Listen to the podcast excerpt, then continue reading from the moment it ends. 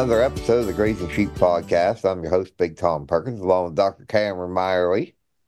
And uh, it was funny, I was out the other day and I'm kind of looking and I'm thinking, I'm already thinking of how I'm going to graze this coming summer and and uh, and spring and how everything I'm doing now is going to affect that. Yeah, and I that's we've been missing the grass. We've been missing green grass now for a little while, and you don't think of when you choose to put that first bale of hay out because you don't you don't have the stockpile that you were hoping you you would have. Um, it's like, oh, it's okay. We're a little bit earlier than than what we'd like to be, and and I was just looking at the ewes yesterday, and you can kind of tell that they're they're missing some green grass, and it's like, how soon can we, how soon can we get sheep back out on fresh forage? And yep. the unfortunate situation is it is a long ways away. So so we're we're stuck in this for a little bit at least, but yeah, we we still have a good bit of stockpile there. Um, yeah, we had what I don't know three or four days where it was in the in the teens at night, and you know, so a lot of that green grass is no longer green.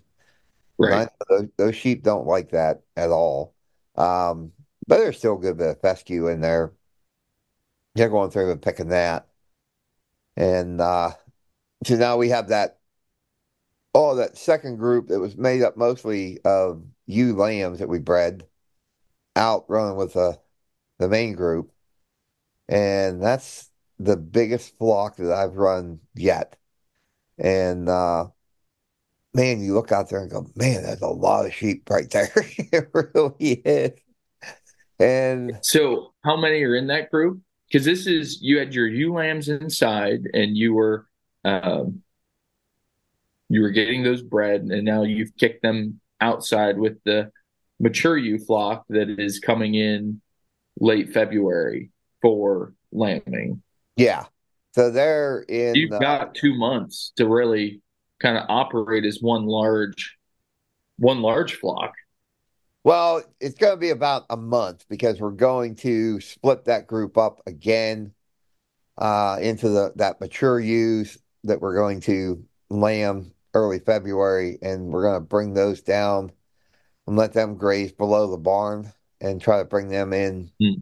every afternoon and start them on that uh, that pre lambing ration, which is just corn, and uh, just straight whole shell corn. Yep, yep, that's the ration right there. It's really hard to mix. yeah, right. right. Give some energy to those late gestating ewes. Yep. Is your your user due mid February? Yeah. Um, okay. I guess you look in those lambing calculators, it could come as early as, you know, like the first week of February. But so we'll bring those down. And then when we do that, we go to split everybody up. Um, we're going to pull the blood for pregnancy checks on the, uh, on that second group. So we're trying to combine so it'll be one long day instead of, you know, a bunch of little goofing around. But it'd be nice if we bring everybody down. We can run through the handling system and all that. Oh yeah, to sort and then you know, especially as we've talked on here before, middle of January, you're four to six weeks out. Hit everybody with either CDT or whatever your yep. your vaccine of choice is for uh, that passive immunity right. so that, will be, yep, that'll be the other thing we're doing in there. But yeah, that's it, a big. It's funny, you know. I'm up there moving sheep, and I'm looking, and so I didn't quite double the size of the paddock just because my thought was one, I've got to really ration my grass till spring. Right. Um, and two, um, those ewe lambs aren't as big as the mature ewes. So, yeah, so if we did a fun little exercise, and I know you weren't prepared for this, but um, do you do you know what size paddock it is? I kind of do. That where I'm at right now, it's not those pastures aren't uh, even.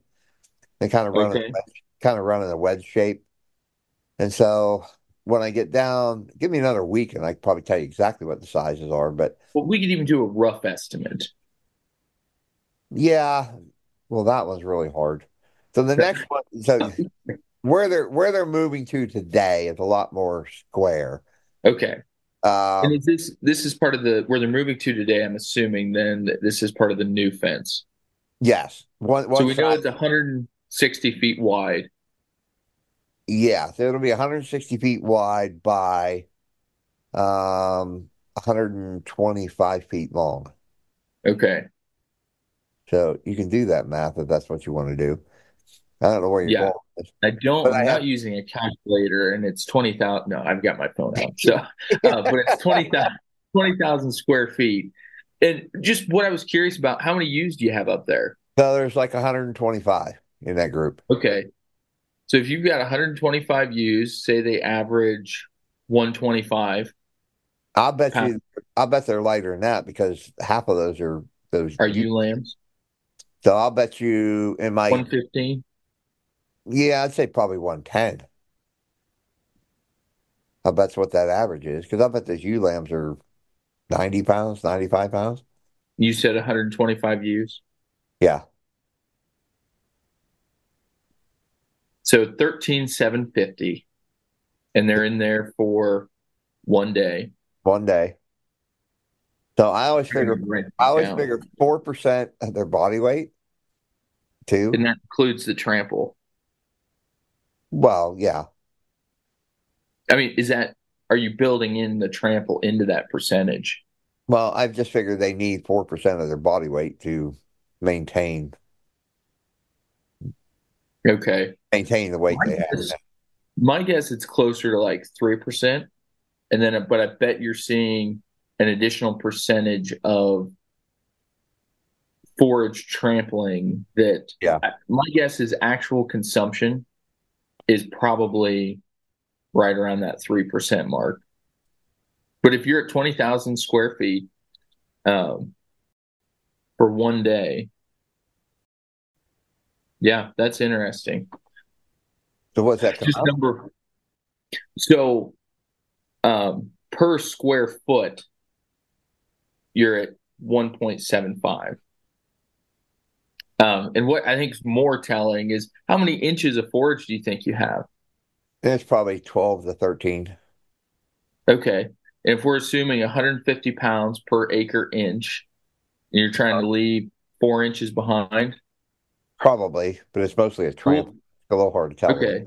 So if we have eight inches of forage that you want consumed out there at 150, you're producing 1,200 pounds total per acre.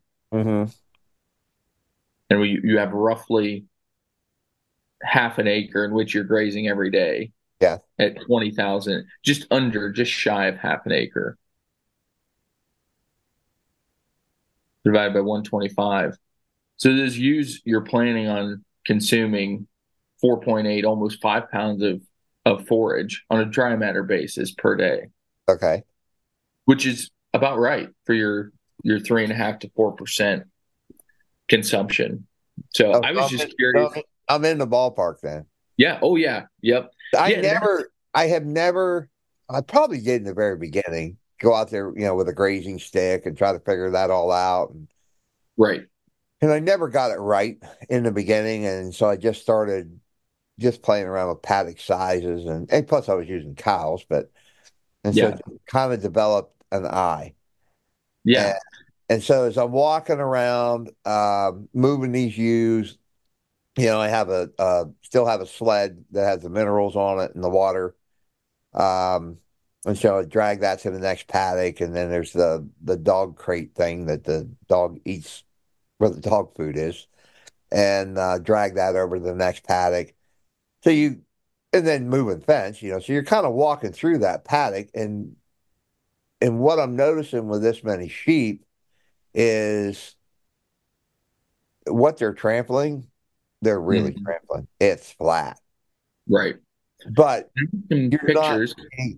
But you're not seeing really short grass. Right. So I don't think they're real happy right now. Mm. Because when you go to move them, buddy, they're ready. There's no, yeah, they're not kind of laying around like, okay, we'll move if you want us to, which is usually what happens. But they're they're ready to move. And but, I think that would be interesting to go out and actually measure. You know, take a couple sample samples of you know within that paddock in which they're moving from, mm-hmm. and measure forage that's been consumed or has grazing activity, and then forage that's been laid over, and then you could take you could assess weights going into the grazing paddock, and then weights of that forage residual coming out of because maybe you're not near that that three percent if they're not if you're seeing more trample than you're seeing grazing. Um, oh, maybe you, they're well, you can see on that trample where you know the the that grass has been bitten, you know, yeah, and eaten. Um, but it's not it's not grazed down crazy short.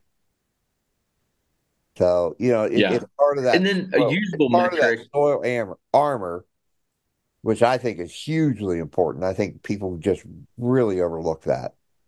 Yeah, and uh, the usable metric on the weight. The reason I was asking how much your ewes weighed is if we have thirteen thousand seven hundred fifty pounds is what the group weight is, mm-hmm. and you're on half an acre, then your your density then is at twenty seven 500.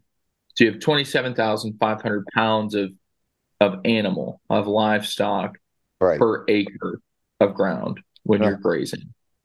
Which is pretty light. It's yeah, compared to what a lot of uh, a lot of grazers that would consider this themselves in like a mob grazing yeah system. Um, yeah, that would be about four to four to five to six times less than what a lot of a lot of people talk about. Um, yeah, I pushed I pushed my cows one time. I did it for about a month um, at a two hundred fifty thousand pound stocking rate. On uh, I did this on a couple of pastures, and I had to make those strips so blessed narrow. It was unreal to get that much. And I hear these guys talking about a half million, three quarters of a million. Greg Judy talks about, you know, doing uh, 1 million pounds per acre. And those cows yeah. are literally standing shoulder to shoulder. Yeah. Now, he'll tell you, too. I mean, you only do that for like 10 minutes. Oh, yeah. Yeah. It's not. You, you don't, you're not leaving them all, all day. Right. You just do that for 10 right. minutes. And then, and then, you know, he always says, you don't, you don't leave. You don't go to the house. You stand there and you wait. And then right. you move again. And uh, it's not something you want to do across your entire farm. You don't want to do it for a whole summer, but you just do it for the animal impact. Yeah. And it's a little bit easier with cows. that being said, yeah, just again, this is not my head math, unfortunately, but a million pounds of, of livestock per acre uh, on 150 pound ewes. So, because yeah. I knew it would be a lot. Yeah. It's only 6,666 animals.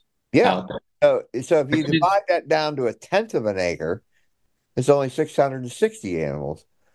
Correct. Yes. You know, yes. That's a pile of animals in a tenth of an acre.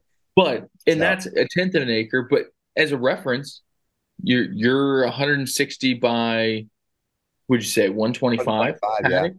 Mm-hmm. That's a half an acre. You would need 3,300 ewes yeah. in that paddock to to hit that million mark. Um, I know. So yeah, I couldn't. I couldn't do it with my cows. I couldn't get it down small enough.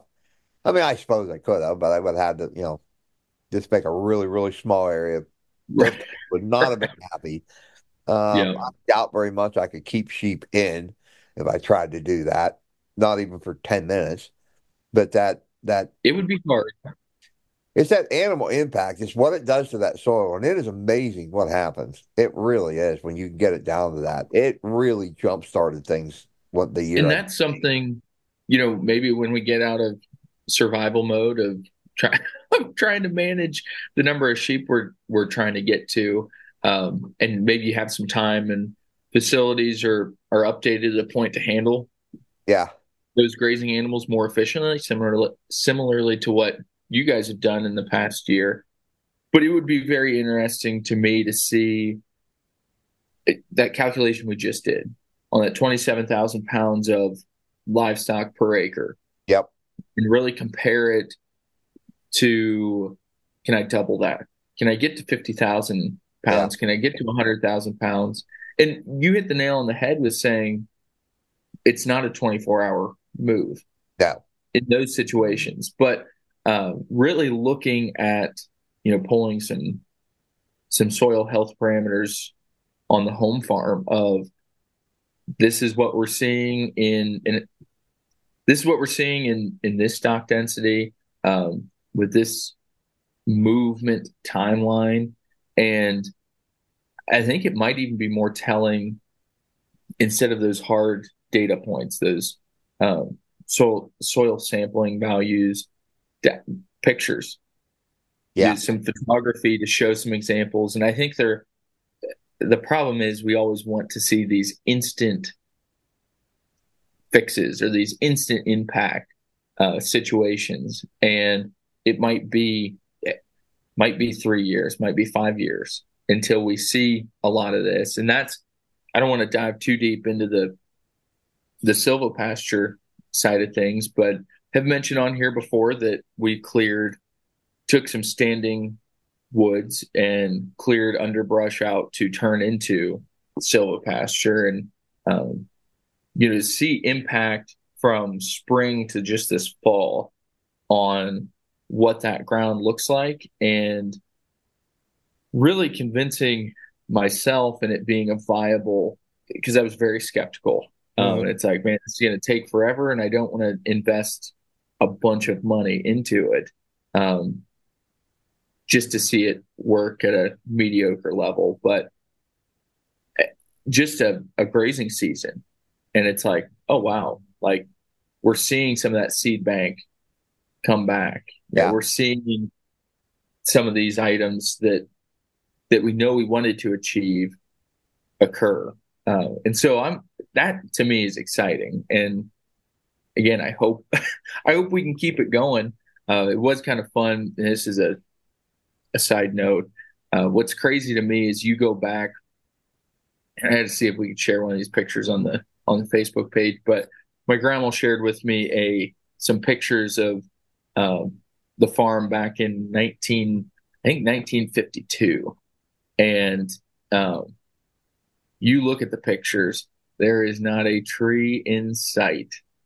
Oh, and yeah. I'm walking through. We were walking along um, yeah, natural waterway. It's turned into a creek, and um, and there's some big trees. And I was telling Dad, I was like, "Oh, that's a that's a hundred year old tree because I, uh-huh. I can't get my arms around it. It's probably three foot across." Yeah. And you look at this picture where that tree's supposed to be, and if the tree's there, it's not tall enough to see in the picture. It'd be a yeah. little ways down, but it's just amazing to me how quickly landscape can change. Oh yeah. When, when left on its own. Yeah. It's it's crazy. And it's something I guess you've seen with the strip mine ground. Oh there. yeah. Like that was bare at one point. Oh yeah. Very and, bare. And Very now, in it. Right. And now it's everywhere. Now it's productive farm ground. Um, so yeah, that's doesn't, doesn't grow corn for a hoot, but man, does it grow grass. right. It, it right. really grows grass. I wish I'd done this 30 years ago. Instead of beating our heads against the wall, trying to bring irrigation systems in and trying to do all this craziness and couldn't get the ground to break up. You know, we went out and bought a culver mulcher and all that. Instead of breaking the clods up, all they did was push the clods down into the dirt. It just would roll over top of it. It was just terrible. But Man, let's hold on to this whole grazing thing. You know, when I did that 250,000 pounds, I moved cows eight times a day. Really? And, yeah. And then um, would pull my back fence out and then let them have that whole paddock for the night. Okay. And so, so you could keep them in. So I could keep them in, yeah. And I, you know, I didn't want to be that uncomfortable all night. And they weren't you know, they weren't bawling, they weren't carrying on, but the idea was they just were so much more crowded together. Um, and they were full, you know, the when you do like the million pounds, they're they never get full. There's not enough grass there to fill that many cows up. Right. Um, but the 250, you know, they were definitely full. The last move of the day, they really didn't want to go.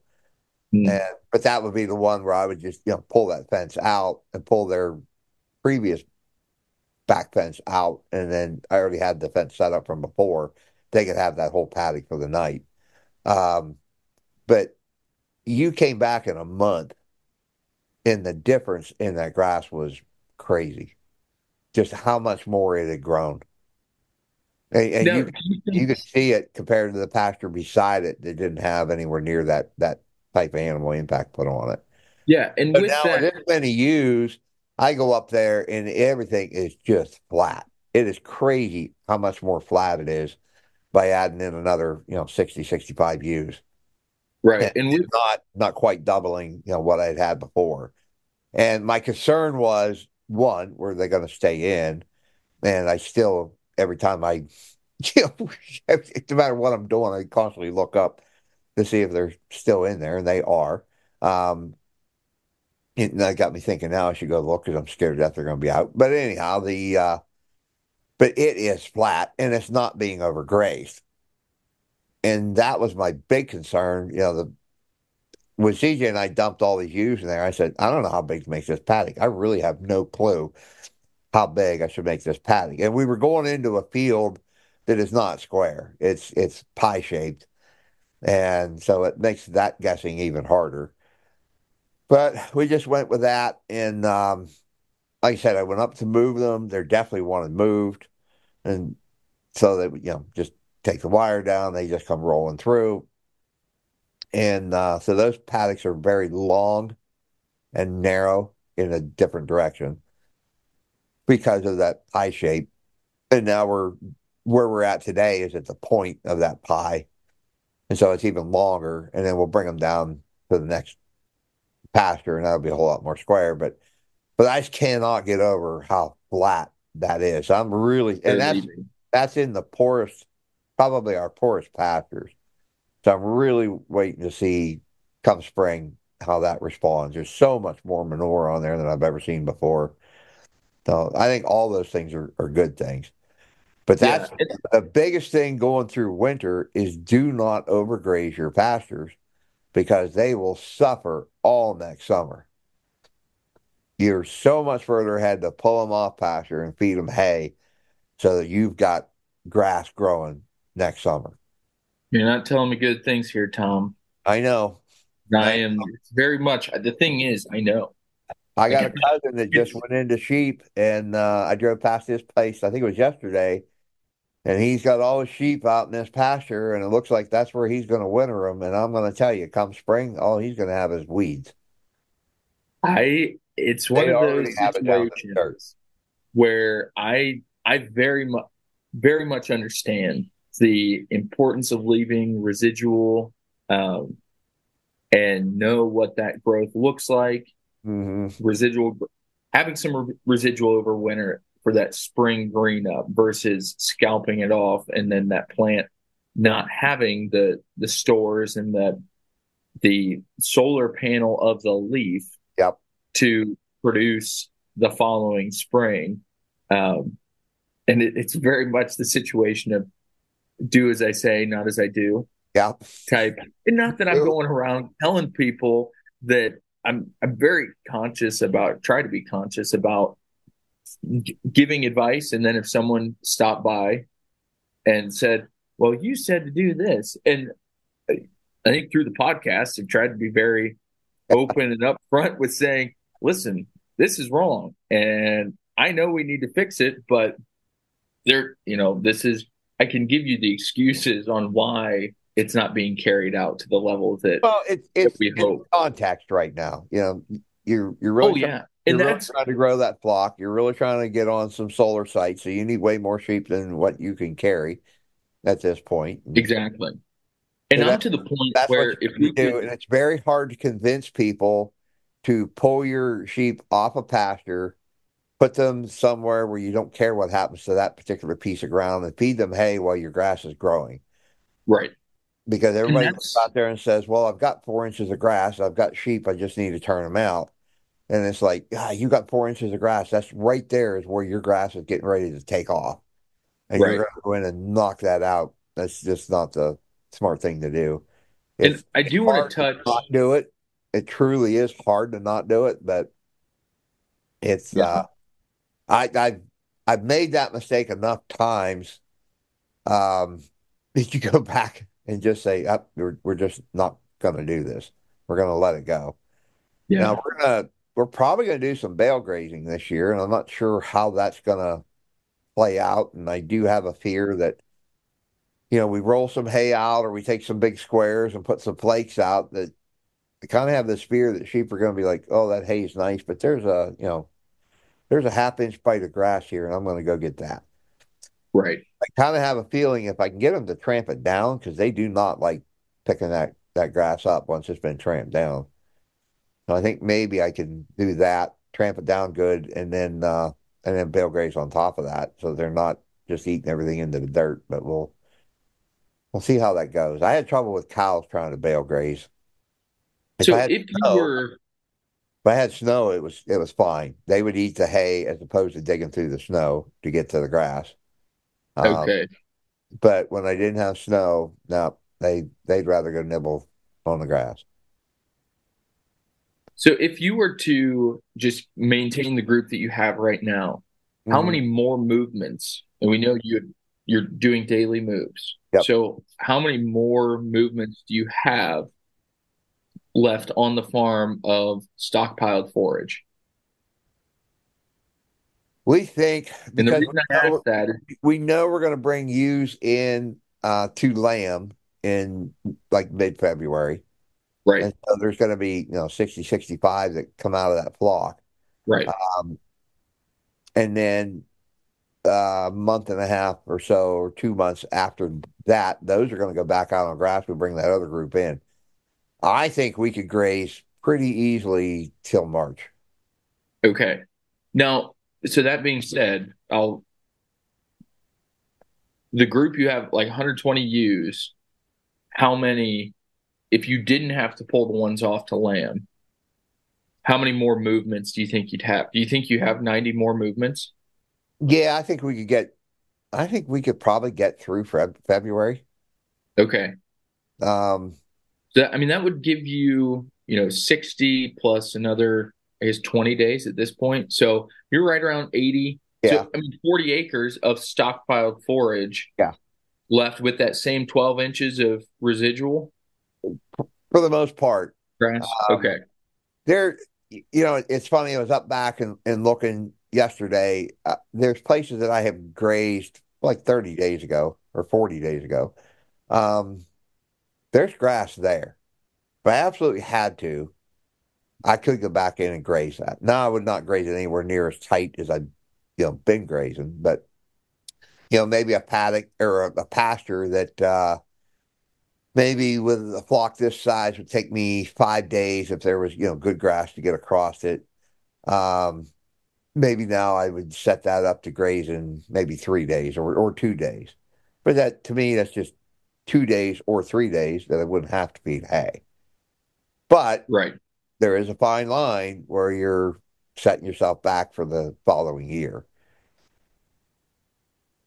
So you you, you definitely want to be aware of that all the time. But yeah, it's, it's um yeah, if it wasn't like I said, if it wasn't for the fact that you know we run a registered flock, we want to know who those lambs come out of. We want to make sure we, you know we're pulling data, and those lambs are nursing from the mom they're supposed to be nursing from. You know, we could we do a lot more of this out on pasture. Of course, we wouldn't be lambing in February then either. Right. Yeah, push that back a little further. That'd just be kind of foolish. But uh, it is amazing how much grass is there. And every year it seems like we just get more grass than we had the year before. And that's what everybody's continuously asking me, you know, well, what is going to be the the most sheep you can run there? And it's like, I don't know yet. We haven't, we just haven't hit that. We haven't maxed out. We added that other eight acres uh, from the neighbors, and while eight acres doesn't seem like a whole lot, it made a huge difference. You know, we were over Oh, there. yeah. we were over there 20, 29 days. Right. That 29 days, the entire farm here at home got to grow. And if you think, if you break down to what your movements are now, and the reason it lasted 29 days is because you didn't have the whole flock over there. Right. But right now with 120 ewes, um, I want to get back to that before we end end today. Um, Okay. Because I think that's a useful tool on estimating forage availability for what your animals need. But right now, that eight acres would have added 16 days. And in the growing season, as we mentioned, spring or even in the fall for those cool season forages, we're looking at at half of the rest period required for really the volume that we'd like to get we could get back on. Now your Yeah. rest period is a little bit longer than um Well, in the in the spring of the year, in the spring of the year, that is pretty much a rest period. It it could can It be. Grass grows that fast and recovers that fast. it can be, yes. And if, In and if it's not year- full all the year you could you, you could just about get 30 days but uh Right. but yeah so we you know we like to have much longer rest periods not so much in the spring but um in the spring we're just trying to blow through but right. But you But yeah, think it- it is crazy. adding everywhere that you can add another day just makes Right. it and those days add up And that's what I was going to say for your full flock of 120 ewes. That 16 days, if we can get back on it in the spring, in 30 days, you'd Mhm. only need 16 acres for yeah. 120 ewes. Now, granted, you know your philosophy and mentality is is long term grazing. Yeah. But on on 16 acres, I can let it rest for 30 days, be back on some some prime forage. Probably have to pull ewes off in the dead of summer and also the dead of winter to feed hay um, when we're not seeing the growth that that we need, or if we run into a drought, we see some issues. But um, you know, it's just it's neat to see kind of the those numbers fall out of there. Um, that we don't need hundred acres to to operate a sizable flock of sheep, and in this, granted, this part of the country with adequate rainfall, but um, I do want to get back to I think the takeaway point from what we've discussed is you were talking about moving sheep in, you didn't know how much ground to provide with them. And I can't take credit for this information. It's found right there on your your grazing stick that you can grab from NRCS. But that 150 pounds per acre inch, uh, if we're not familiar with what that is, for every inch of grass, we're assuming there's a hundred and or our pasture, there's 150 pounds across the entire acre in that one inch. Mhm. And so if we have 12 inches, we multiply and we want to leave some residual as we were just talking about. So say we want to leave that four inch residual, that eight inches is worth 150 pounds per inch per acre. yep And that gives us our 1200 value. And I Mhm. did run just briefly on 120 ewes. We're going to use Tom's example. 120 ewes, say they weigh 120 pounds for for easy math.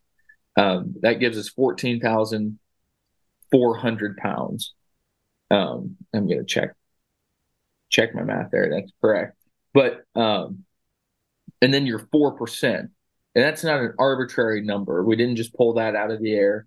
That comes out of um, probably find it in the sheep production handbook. Yeah. it's definitely in the the NRC um, nutritional guide for sheep production. In that three percent to three and a half percent of consumption, four puts us in in a safe range. Yep. And if we're grazing ewes and lambs, I like to use the five percent. Yep. Because it it takes into account what that lamb is consuming, along with that trample effect on on that fresh forage. Uh, but if we take that fourteen thousand four hundred and multiply it by 0.04, which would be our four percent intake per day, um, that's 576 pounds for that group of 120 ewes. Yep. And so right around 600 and again, we're hoping that that uh, puts us in that takes into account the trampling. Yeah. Um, but 600 pounds, you know, Tom, you are right, right on the money with that, and not everything square. I would just, I would urge grazers, listeners, you know, on this that try to figure it out. It's not the most yet. Tap back into that geography, not geography, sheesh, geometry and trigonometry, and and factor in some some areas, uh, get some square footage requirements, and and tie them back to that acre. But it, it's not easy. But we do need to provide adequate gut fill and Yeah. nutrition for those animals. And this, mind you, this is just capacity. This is just providing quantity, you know, pounds of forage. This is not estimating quality No. of the forage and what that you needs from a nutritional standpoint. Um, but we are I- providing. But I would bet that my pastures, most people's pastures, are better than most people's hay. depends if you're buying hay in. Well, it depends I what mean, kind of hay you're buying. If you're buying alfalfa hay, that's a different story. But most people aren't. Most people are buying what they call cow quality hay, which isn't that great. Right. And it depends what our pasture Typically in that six, seven, eight percent protein. like. I bet yours is a little better than that. But uh but not Yeah. short, but we are running up on our time here, Cameron. so you got a closing argument? It was a good discussion. Gonna put in there yet? No, no, it's just um, providing that adequate nutrition Yeah. in quantity to those ewes. And it doesn't take now with in the age of technology to measure what those fields are on Google Earth. Yeah, a free service that we that we can capture um, even down to the acre. You know, they have an acreage conversion on Mhm. that um, for free. You know, Yep. it doesn't doesn't take a whole lot. Um, yeah, just get out there and keep keep grazing. Didn't even get to talk about all the hay I'm unrolling. So Well, we Tune in next week next to- time. yeah, to hear to hear again more things that you should not be doing. But All right, so good catching up with you.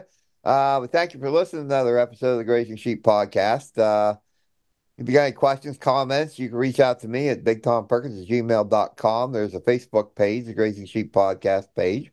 Uh, go on there and hit like, follow, and you can leave some questions on there as well or some comments. So it's been good catching up with you, buddy, and uh, happy hay unrolling, I guess. yeah, it's it's been a it's good exercise.